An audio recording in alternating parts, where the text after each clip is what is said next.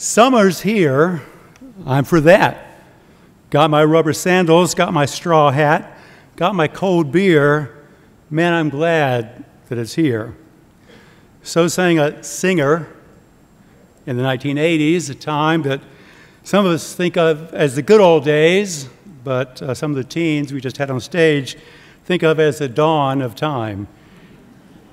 But James Taylor was that singer, and he shared a few things about summer, and the song goes on. And anyway, we'll, we'll stick with that. But he talks about summer, and here we are on the cusp of summer, as we've, we've heard a little bit about, I think, already today. And he shared some things that he liked about summer. Uh, and if you, of course, go online to Google, which we all do from time to time, I suppose, you can search for best things about summer. Here's a few things from one list that I found super long days, summer thunderstorms, I'm not sure if that would be on my list, ice cream, ice cream, you scream, patios with cozy lights, fresh fruit and veggies, outdoor everything, napping in a hammock. Please don't nap quite yet. Camping and bonfire. That's what some people think of when they think about summer. You may be thinking, what do I think about when I think of summer? But since we're here today on a commanded assembly, God has, asked, has commanded us to be here, so it'd be better to ask, or appropriate to ask, what does God think about summer? Or maybe that seems like a strange question. Uh, I confess I've never really thought about that until I started preparing this message. But what does God think about summer? Does he even think about it at all? Does he think about ice cream? Does he think about sleeping in a hammock? Does he think about cold beer and cozy patio lights? Well, well, I think he's okay with those things in moderation, as we always say. I have a belief that if all those things about summer, he'd be probably most interested in fruits and, dare I say, vegetables. And we'll get to that as we go forward. We're going to begin, and this actually will re- reference or touch on something that Mr. Coburnot talked about last week. At least I think it was last week. That seems like 25 years ago, but Chris is smiling, so perhaps it was last week. Last week. So let's look at summer briefly. If you would turn to the book of Psalms, chapter 74. Psalm 74, we find a very simple statement Verse 17, Psalm 74 You have set all the borders of the earth. You have made summer and winter. So perhaps we don't think much about it, as I said earlier, but God made summer for a reason. We know God is brilliant. He's listening to this right now, looking at all of us assembled here today, and he, it says, made summer. What else did he have to say about summer? If you would turn to the book of Genesis, chapter 8, verse 20. We'll read a couple more verses that give us a little bit more of an idea of summer in God's view. Verse 20, we read the following Noah then built an altar to the Lord and took of every clean animal, every clean bird. He offered burnt offerings on the altar. And the Lord smelled a soothing aroma. And the Lord said in his heart, I will never again curse the ground for man's sake, although the imagination, so despite what man is like, Although the imagination of man's heart is evil from his youth, nor will I again destroy every living thing as I have done. In verse 22, we kind of get to the heart of the matter. While the earth remains, a key statement, seed time and harvest, cold and heat, winter and summer, day and night shall not cease. So, summer, seed time as well, harvest, as we read here, will be with us as long as this earth remains. Now, we know that there's going to be a new heaven and a new earth, but clearly we see here that this is going to be part of God's plan, part of what He's doing here on earth with man for years, as long as we are here on this earth. So, summer was created by God, and He tells us, as I said, it will be with us for many years. Let's reference that scripture. Let's turn to that scripture. I should say, Mr. Coburnot shared with us last week. Romans chapter 1, verse 20. For since the creation of the world, his invisible attributes are clearly seen, being understood by the things that are made. So, we, as well as learning from God's Word, which we do when we come here on the Sabbath, and of course, as you read your own Bible during the week, we, besides reading the Word, we can learn from God by the things that are made. I see at least one engineer out in the audience today who knows all about it, making things, building things, designing things. Well, God is a master engineer, He's a master builder. And it says right here that we should understand things about Him by what He has made. So let's take a bit of time here today to do just that. And as I said, we're going to look at one unique element, or I should say, one element of God's summertime. It won't be sandals, it won't be straw hats, it won't be ice cream, and no, it will not be cold beer, sorry. It will be fruit.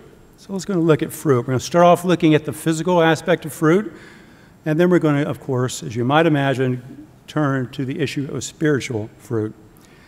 Let's turn to another scripture, uh, again, at the front of your Bibles, Genesis chapter 1, verse 11. Get a little bit more background. We've learned a little bit about summer, and I realize some of this is kind of basic, but again, I also think that we don't really probably think too much about this and how God uses this as He works with mankind. Genesis chapter 1, verse 11. And God said, Let the earth bring forth grass, the herb that yields seed, and the fruit tree that yields fruit according to its kind, whose seed is in itself on the earth, and it was so. Verse 12 And the earth brought forth grass, the herb that yields seed according to its kind, and the tree that yields fruit, whose seed is in itself according to its kind. And God saw that it was good. This word good means it all fit together beautifully well. It was, as we might say, of course, in reference to God, perfect. This was God's design, and of course, that fruit was meant for a purpose. Let's drop then down to another verse which kind of builds on this thought, also in the book of Genesis. Turn to the book of Genesis, if you're not, well, I guess you're already there, Genesis chapter 2. In verse 8, we read the following The Lord God planted a garden. I remember the people upstairs, sorry. The Lord God planted a garden eastward in Eden, and there he put the man whom he had formed. And out of the ground the Lord God made every tree grow that is pleasant to the sight and good for food. So here we go again. The tree of life was also in the midst of the garden, and the tree of the knowledge of good and evil. Verse 15 Then the Lord God took the man, put him in the Garden of Eden to tend it and keep it. And the Lord God commanded the man, saying, Of every tree of the garden you may freely eat, but of the tree of the knowledge of good and evil you shall not eat. For in the day that you eat of it, you shall surely die. So back to verse 16 Of every tree of the garden you may freely eat. Again, God creates trees, creates fruit trees, He creates uh, vegetables, etc for us to sustain our life. And as we think about that, as common as that is, and frankly, as much for granted, I would imagine we all take that, uh, I think it bears uh, proof that we should take some time to really stop and think about it and ask ourselves how much do we think about it and how thankful, if at all, are we for those things that God created for us. Let's take then a break and, and think about this in that context, expanding it just a bit. Fruit. When we think about fruit, what lessons can we learn from it? Well, here's a simple one fruit should remind us of God's love for mankind. There was an article that was published in CBSNews.com a while back in which they wrote about a study that had been done by the Imperial College of London. This was quite a study. Uh, the scientists there analyzed 95 studies on fruit and vegetable intake. Didn't know you were going to get a class on vegetables and fruit today, sorry, but uh, I apparently you will at the beginning. Uh, this analysis include, included 2 million people from populations around the world and assessed up to 43,000 cases of heart disease, 47,000 cases of stroke, 81,000 cases of cardiovascular disease, 112,000 112, cancer cases, better slow down for Mr. Avilas, and 94,000 deaths. So what did they conclude from this? Well, the conclusion was as following, follows. Eating 10, not one, sorry guys, eating 10 portions of fruit and vegetables per day was tied to a 24% reduction or risk in heart disease, a 13% reduced risk of stroke, a 28% reduced risk of cardiovascular disease, a 13% reduced risk of cancer, and a 31% reduction in premature death. Now, we can roll through those numbers, we can say, I know all that, and we kind of do. But do we ever really think about it? Do we meditate on it? Do we stop and think, what a wonderful thing God has done for us? And do we really appreciate, appreciate the engineering and the design that went into that? And we pick up that piece of fruit as we grab the, uh, the fruit ball in the kitchen and look at that and think, wow, this is a wondrous, amazing, fantastic, beneficial thing? So, with all that fruit information before you, let's take a little bit of a break. I'm going to do a little bit of a public service announcement at this point, and then we're going to do a survey okay? Because there is some contention around what is a fruit and what is a vegetable. I know this is keeping many of you up at night, so we're going to address that now. We're going to go to the highest court in the land, in fact, to get some clarity on this. So let me ask you all a question. If you don't mind participating, you can raise your hand. So answer this question if you think this is true. Do you think, raise your hand please, that tomatoes, cucumbers, squashes, beans, and peas are vegetables? Do you think those are vegetables? Raise your hand. Raise them high. Be proud if you think you're in the vegetable crowd. Do you think they're vegetables? Okay. A few hands up. Okay. Do you think that tomatoes, cucumbers, squashes, beans, and peas are fruit? Raise your hand. Okay, we got a learned crowd, or at least we have a bunch of botanists in the crowd with us today. So the answer is well, it depends on what it is you're talking about, because scientifically, you know, the botanist would say that all of those are vegetable. I'm sorry, all of those are fruit, right? But as the Supreme Court case in 93, 1893 that is, Supreme Court Justice Horace Gray says, you might want to take notes if you have a pen and paper. Botanically speaking, tomatoes are the fruit of a vine, just as are cucumbers, squashes, beans, and peas, wrote Justice Horace Gray in his 1893 opinion. But in the common language of the people, I guess that's us, whether sellers or consumers of provisions, these are all vegetables. So I guess the answer is you're all right for the first time ever, we're all right. Now let's move on, and we're going we're to get to a little bit more spiritual things, and I do think this is spiritual if we think about it, the Creator who made it. But let's talk a little bit more about fruit, just a little bit more before we move on from there.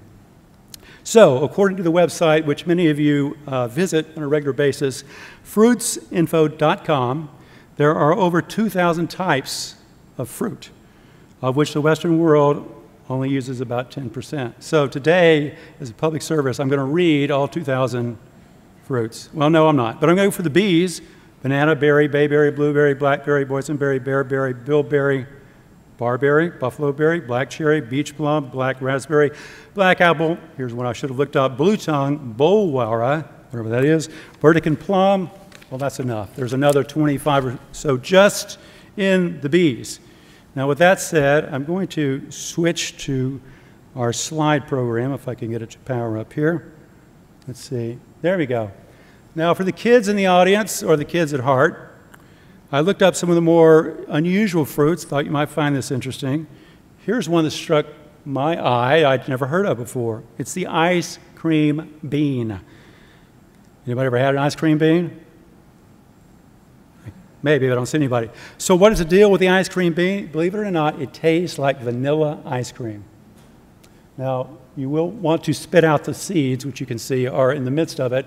It looks a little bit like a small banana with little seg- segments of a banana in it. So, there's the ice cream bean. And then there is the ugly fruit. Maybe I know some folks here have been to Jamaica. Technically, it's actually the Jamaican tangelo, but apparently the brand name is ugly fruit. So maybe you'd like some ugly fruit at some point in time. Here's an interesting one dead man's fingers. Now, there's some confusion around this because there are actually dead man's fingers, mushrooms, seaweed, and these bean things. So there's, you know, be careful what it is that you eat. But again, the kids, I thought you might find this interesting. Whoops, I went too far. And then we have the pig face, another lovely fruit. This one, I believe, well, actually, I think along the coastline, as I recall the story. So pig face. And then we have the lily pilly. So, some unusual fruits that perhaps you never have heard of, all apparently are edible and uh, have a value to us. But as we close the section on fruit, and I know all of you are like, oh, please stop talking about fruit, I'm almost done.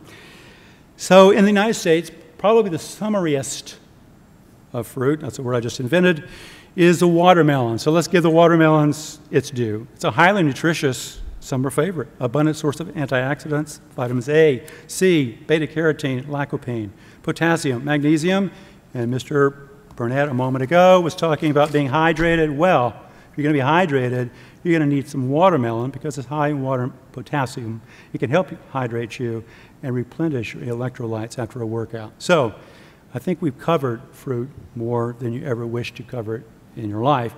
But as we wrap it up, uh, a little joking there as we talk about it, but in all seriousness, it is creation of God Almighty.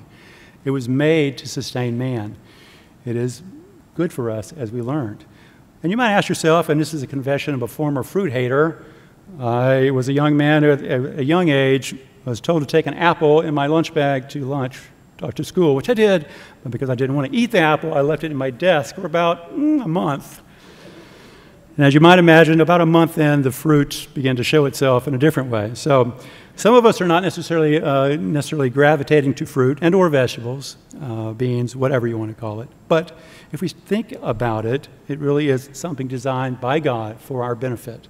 And perhaps, because we are physical, we need to give it a bit more thought than we've been given in the past. It's a way, frankly, of respecting God and His creation. So, enough about physical fruit. Let's move on to a bit more weightier matter, and that is spiritual fruit. We just finished, of course, a couple weeks ago. It's barely in the rearview mirror, but the idea that we talked about on Pentecost was it was also the pe- feast of first fruit. So, this is a common theme that runs throughout the Bible.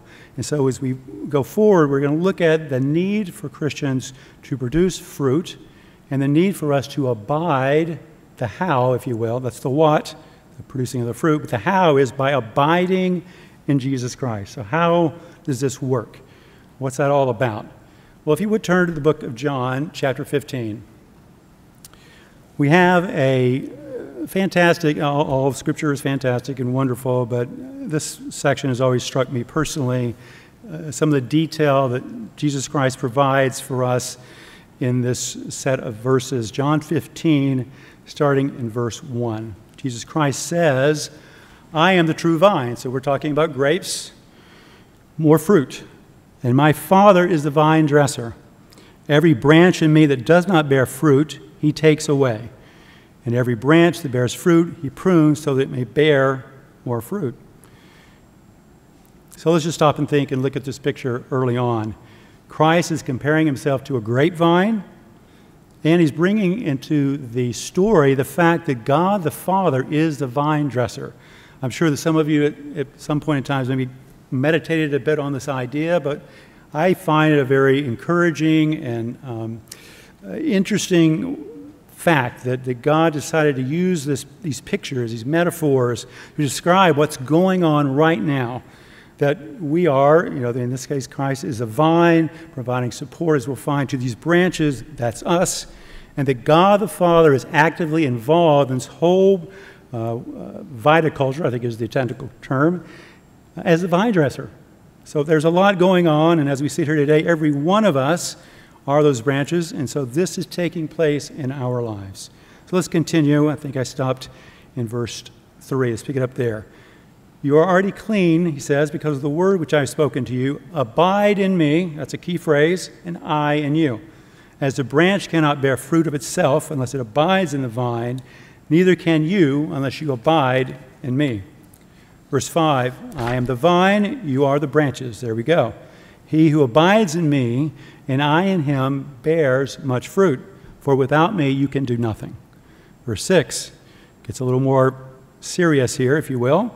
If anyone does not abide in me, he is cast, cast out as a branch and is withered. And they gather them and they throw them into the fire and they are burned. So that's obviously uh, a serious, sobering uh, set of verses, or verse, I should say. If the branch does not produce fruit, well, it's not going to be kept around for long. Verse 7 If you abide in me, there we go again with that phrase, and my words abide in you, you will be uh, you will ask what you desire, and it shall be done for you. Here's a promise uh, as a uh, reward, if you will, if we do abide in him. Verse 8 By this my Father is glorified, that you bear much fruit, so you will be my disciples. So we've just read eight verses uh, here in chapter 15 of John. And in those eight verses, we have six references, if I can count, I'm pretty close at least, six references to bearing fruit and seven references to abiding in Jesus Christ. So, a lot of information in a very short period of time, but clearly the repetition, uh, the, the emphasis is telling us that this is very important. So, how do we do that? I talked about the, the why is bearing that fruit. That's what we're supposed to do. But how are we going to do it? Well, we have to abide in Jesus Christ. And what does that mean? Well, if you look at the, the Greek, it means to remain in or to stay. There's a, there's a, a kind of expansion of that. It says, tarry as a guest. So we are to tarry, if we use that phrase, tarry as a guest in Jesus Christ. Let's take a moment bring up the next slide, hopefully. Advance.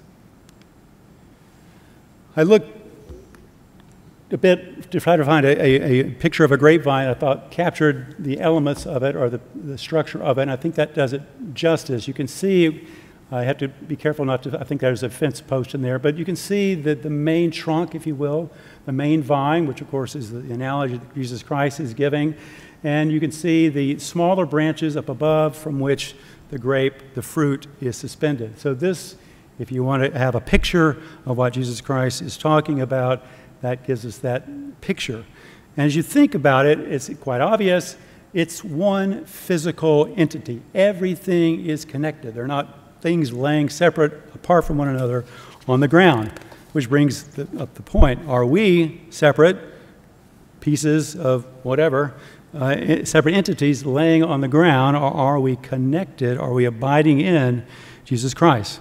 Let's explore that a little bit further. What does it mean to be in something? If you're in the army, you're in trouble, you're in love, you're in quicksand. Well, how would you describe that? Well, you're surrounded by it, you're enclosed by it, you're certainly, as we look at the picture of the grapevine, which is our uh, example for today, you are literally connected to it a union has taken, taken place, and you're receiving life from that vine. Are we receiving life from Jesus Christ right now? Have we separated ourselves in any way from that connection? Well, again, to produce that fruit, we need to be connected. So let's look at three scripture, the scriptures that give us a bit more insight into that process or how that works. If you would turn to the book of Galatians, chapter 2. We're going to look at verses 19 and 20.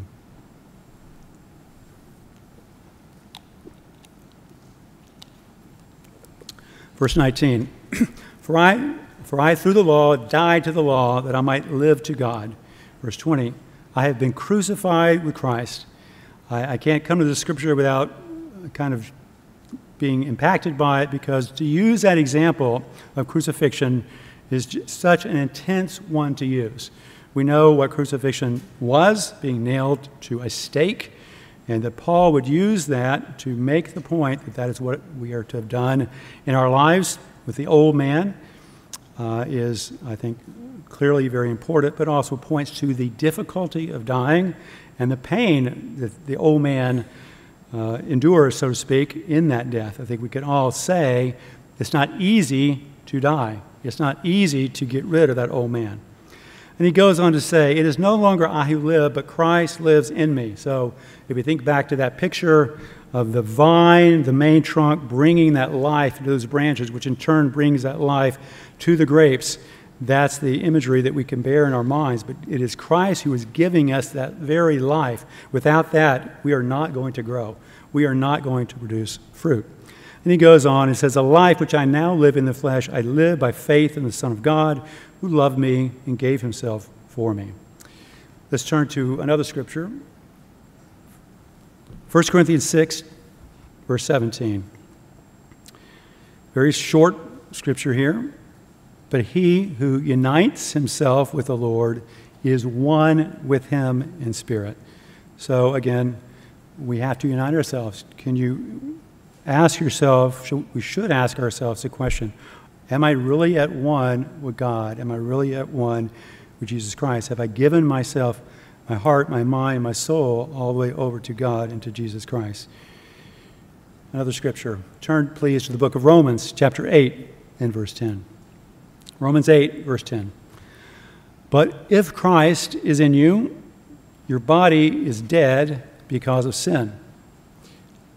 So again, Christ in you, yet your spirit is alive because of righteousness. So we've got life. We're getting those nutrients from God Himself, just like the branches get that nutrients or those nutrients from the trunk of the vine, the main vine. Let's turn to another scripture. I didn't have this in my notes. I did warn Mr. Avilas, John 17, verse 20. I think it's worth taking a look at that one, so let me get there myself. John 17, verse 20. Christ again saying, I do not pray for these alone, but also for those who will believe in me through their word, that they all may be one, as you, Father, are in me. We know these scriptures, but again, I think it's important to review them. As you, Father, are in me. So God the Father is in Jesus Christ, and I in you. Christ is in God the Father, so that they also may be in us, be one in us. So again, this, this thought, this connection between God the Father, Jesus Christ, and each of us as Christians, that we're getting, we're getting that life through God's Holy Spirit, is again rehearsed, repeated here by Jesus Christ. And he goes on to say, so that, there's a reason for that, so that the world may believe that you sent me. It's actually a witness that Jesus Christ was sent by God the Father himself. Verse 22 And the glory which you gave me, I have given them, so that they may be one just as we are one. I and them, and you and me, so that they may be made perfect in one, and that the world may know that you have sent me and have loved them as you have loved me. So, as I thought about this, and I think perhaps I'm sure some of you have thought this before, what an incredible thing that God is saying to each of us that we have the ability to give ourselves over to Jesus Christ and have Christ in us, and thus God the Father in us, the Holy Spirit of God in us, becoming part of God's family, becoming like God. I mean, I mean you start and take go way out into the universe. Was it Mr. Corbin uh, again who had that picture of the earth rise? Take yourself out in space for a moment. Imagine that the great God in heaven, along with his Son, looking down upon us and all mankind today, has said, You know what? I'm going to put myself in you if you'll just yield yourself to me, if you'll follow my instructions, you'll follow my ways. What a mind blowing thing. We talk the graduates today heading out into their uh, new lives, or new chapters, and the things that they'll experience and things that they'll pursue. But obviously, what is greater than having God's Spirit in you? What's greater than being made like God? Well, I don't think anything. And hopefully, you'll agree or come to agree. Let's turn to another scripture, a well known one, Galatians chapter 5. So we've focused a lot on abiding in Jesus Christ, getting that source of strength through God's Spirit in us. Let's talk a bit about the fruit of the Spirit. But let's start, first of all, in verse 16. I say then, walk in the Spirit. So, walking is talking about how you conduct yourself, how do you act. Walk in the Spirit and you shall not fulfill the lust of the flesh. And he goes on, we know this, verse 17 the flesh lusts against the spirit, and the spirit against the flesh, and they are contrary to one another. If you are around any time in the body of Christ and you try to live your life, there's no truer words than that that you experience. They are contrary, and you sometimes you try to do the right thing, you look back five minutes later, like, oh, I did the wrong thing. Ugh, how did that happen? That's, and that's because we're facing with this, we're faced with this battle. Verse 18 if you are led by the Spirit, you're not under the law. Now, I thought about that as I was reviewing and preparing this. Do we feel like we're led by the Spirit? Uh, don't get, obviously, I'm not going to ask everyone for a show of hands or ask for an answer there, but I, had, I asked that of myself. And I think sometimes God works in small, quiet ways, uh, and, and, maybe it's not as dramatic as the, you know, what happened on the, the day of Pentecost, for example. But we can see those, but we probably sh- should be seeing them, perhaps, or maybe we should see them more than we do. But it does say here that we should be led by it, which is something we should, in one sense, see and feel and experience. Let's go down to verse 22. But the fruit of the Spirit love, joy, peace, long suffering, kindness, goodness, faithfulness, gentleness, and self control. In verse 24, those who are Christ have crucified the flesh, which we talked about earlier. In verse 25, if you live in the Spirit, let's walk in the Spirit. So we, have we've, we've, we've rehearsed, rehearsed, this multiple times. But at this point, I want, I want to stop and I want to try my best. I, have I've basically called out some uh, definitions or explanations of what is behind the meanings. There's nine, nine elements of the fruit of the Spirit here. And I've taken some time to try to call out from the concordances and the lexicons, etc., kind of summarize what really seemed to jump out to me to try to get the richness or the appeal or the desirability of this fruit of the Spirit and hopefully uh, share it in a way that uh, helpful. Uh, but before I do that, I, want us actually to go back to the book of Isaiah. Uh, Isaiah chapter 28 and verse 4. Now, this is a, sort of a, I won't say a difficult scripture, but it's, it's we have to pull the lesson that I'm looking for, the point I'm pulling for, out of a context that's quite different, or because it's talking about sin and, and the fact that God is going to have to intervene to punish um, those he's speaking to. So, Isaiah 28, verse 4. And the glorious beauty is a fading flower, which is at the head of the verdant valley. Here's the key part like the first fruit before the summer, which an observer sees. So imagine you're looking for that first fruit. Some of you have gardens, raised beds, whatever. I know I do this. You go out there and say, Is anything on the tomato vine yet? Are there any peppers or whatever it is you're planted? Here we see they're looking, which an observer sees. He eats it up while it's still in his hand. So he's so excited about this first fruit it's so appealing to him, he eats it immediately.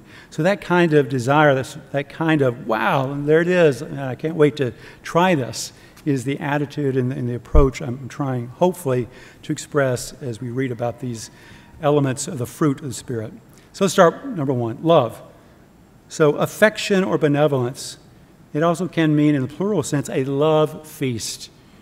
Charity, love, pretty straightforward, this particular one. But I think the idea of the love feast obviously makes us think of the annual feast. And I think we can all agree that, generally speaking, when we come together for the feast, it is a time of great rejoicing. It's a time of great happiness. There's just an energy in the air, and there should be love that accompanies that.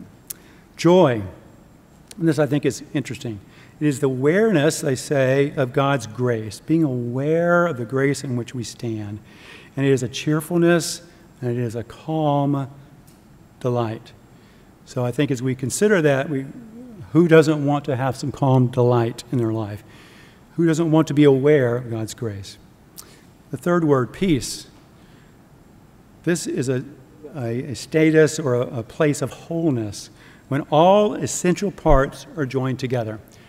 I've had this feeling a few weeks ago. Our youngest son, Clint, who most of the time is in Austin, came home for a visit, and, and I came into the room, and I can't remember why it kind of struck me, but it just struck me all four of us were together again, and there was a sense of wholeness, at least in our, in our immediate family, I, am sure. And your families, you feel that. If the kids have gone out and everyone comes back together, you, you get this feeling of, every, oh, everything's here, everything's right. And maybe it's that way for us in the church. Hopefully it is. Long suffering, maybe one of the hardest, at least in my view, uh, of the elements of the fruit to, to create or uh, to sustain, to demonstrate long suffering. And I, I like the way they uh, express this.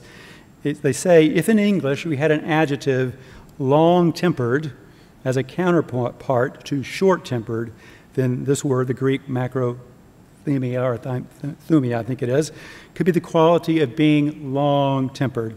So when clearly someone does something to us that we don't like, does something to us which isn't right, which sometimes happens, are we able to be and show that long suffering? Is our temper slow to ignite? I think is the, the picture that was from F.F. F. Bruce's commentary on Galatians, if you want to look that up. Kindness. Now, this I thought was also quite interesting. Uh, we know generally what the word kindness means, but what do they say here? It is well fit for use. What is really needed? meeting real needs in God's way, in His timing, or His fashion. So it's not just that you, oh, you know, I really meant well, oh, it didn't work out. It means that you get it right. If someone, I don't know, simple, clearly it's pretty simple. If someone's struggling with a bunch of heavy bags and you open the door, that's helping at, at a, the right time, right? but sometimes it's a little more challenging than that. But I think that added background is helpful as we consider these fruits and producing them and bearing them in our life. Goodness, we, we just heard about some of this in, in a mostly physical sense, I suppose, but goodness means to excel in any respect, distinguished and good. As I heard all the uh, accomplishments of all of our high school graduates, I thought, well, I'm glad they're not reading my high school accomplishments. Uh, a, a, lot of neat things, a lot of uh, great accomplishments from those of you in the high school class for this year, and congratulations to you for your hard work. But it means to excel in any respect. I think if we all take a moment and we think about people that we know, who we know are really good at something, you just sometimes you're like, wow, he's good at that. She's really good at that. And it's, you know, it's, I would say it's inspiring, it's encouraging, and it's certainly noteworthy. And I think that's the idea behind this word goodness, which sometimes can be a little bland, perhaps. Gentleness, again, what does that mean? Well, just being nice, not, not being rough, not being brusque, whatever. Uh, but they explore it, expand it, and they say it is, it is the ability to express power. So it's not just being soft, and, you know, well, it's expressing power with reserve and gentleness. Well, that's, that, that's, that's a, I'm about to say a skill. It's actually a fruit, of course, part of the fruit of God. But, and God is that way. God is ever merciful with us but he does it in very kind ways and very patient ways as well. So, as we go through this, I hope this is expanding and helpful as you, as you consider the fruit of the Spirit. The last one, number nine, self control. And maybe this is kind of a cap fruit, so to speak. It's the ability to master yourself and not just do that, but to protect others. So, whatever issues that we have in our life that we struggle with, certainly sometimes when you're maybe you're in a pressure, pressure packed moment, you're at work and uh, you know, someone's asking you questions. I, I, think of a article I read years ago in the church's publications. I think there was a picture that went along with it, which kind of drove home the point. Uh, there was a man down on his knees praying. Maybe some of you remember this. And his young son, maybe a four or five year old, comes up to him and is asking him a question, and, and the father responds, Go away, kid, I'm praying. You know, sometimes we're, we're so intense in the moment that we lose perspective of what it is that we're even doing.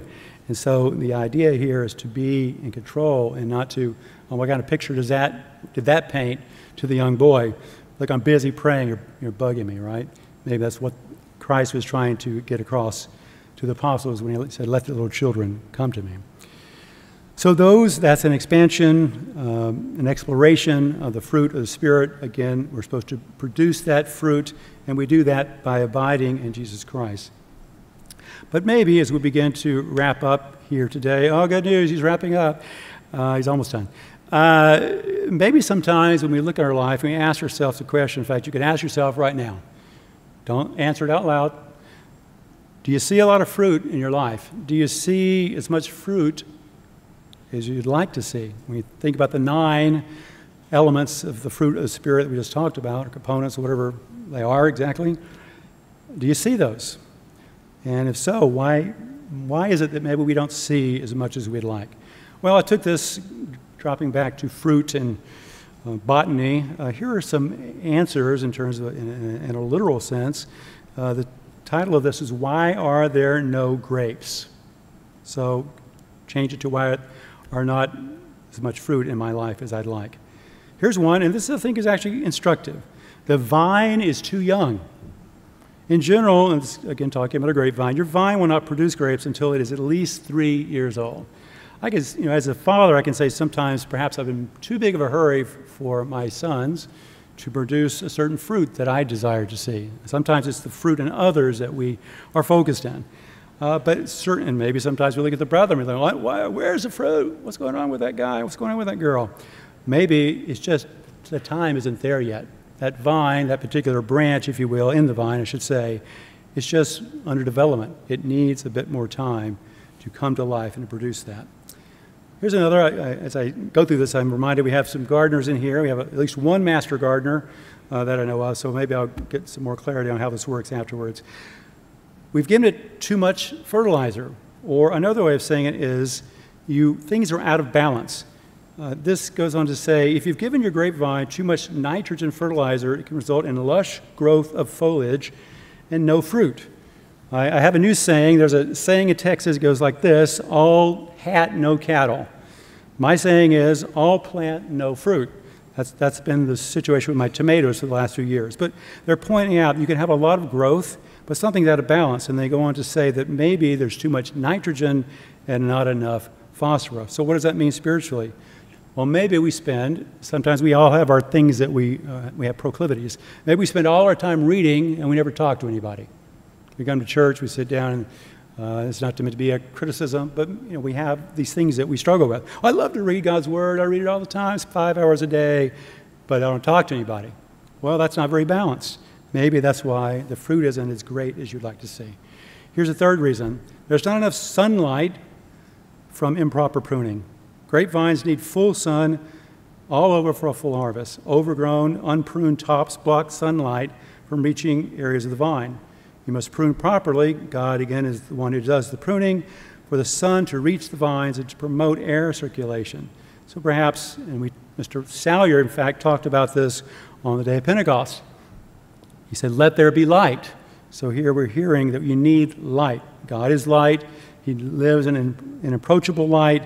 And simply, the message is we clearly need to be spending time with God to receive that light. And the fourth reason why is pest and disease.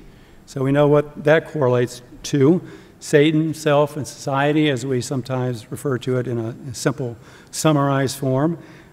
Just like a grapevine, if those things are active in our lives, then they can be preventing the growth of the fruit we'd like to see and don't seem to see. So, as we get near the very, very end, I'll share four tips on growing spiritual fruit. Number one, be patient with your children, other brethren, and even yourselves. Uh, I, I, can speak personally that sometimes I thought, man, why, why haven't I overcome this particular issue? Seems like this has been going on for a long time. Well, I think, thinking to the analogy of the grapevine, some things do take a while. That's not to say you give up, that's not to say you quit trying, but maybe the reality is it just takes a bit of time. Number two, be balanced spiritually, as we talked about a moment ago. Don't just read your Bible for five hours a day and never talk to anyone. Don't, you know, don't fail to, or don't fail to meditate. Don't fail to fast. You get the idea.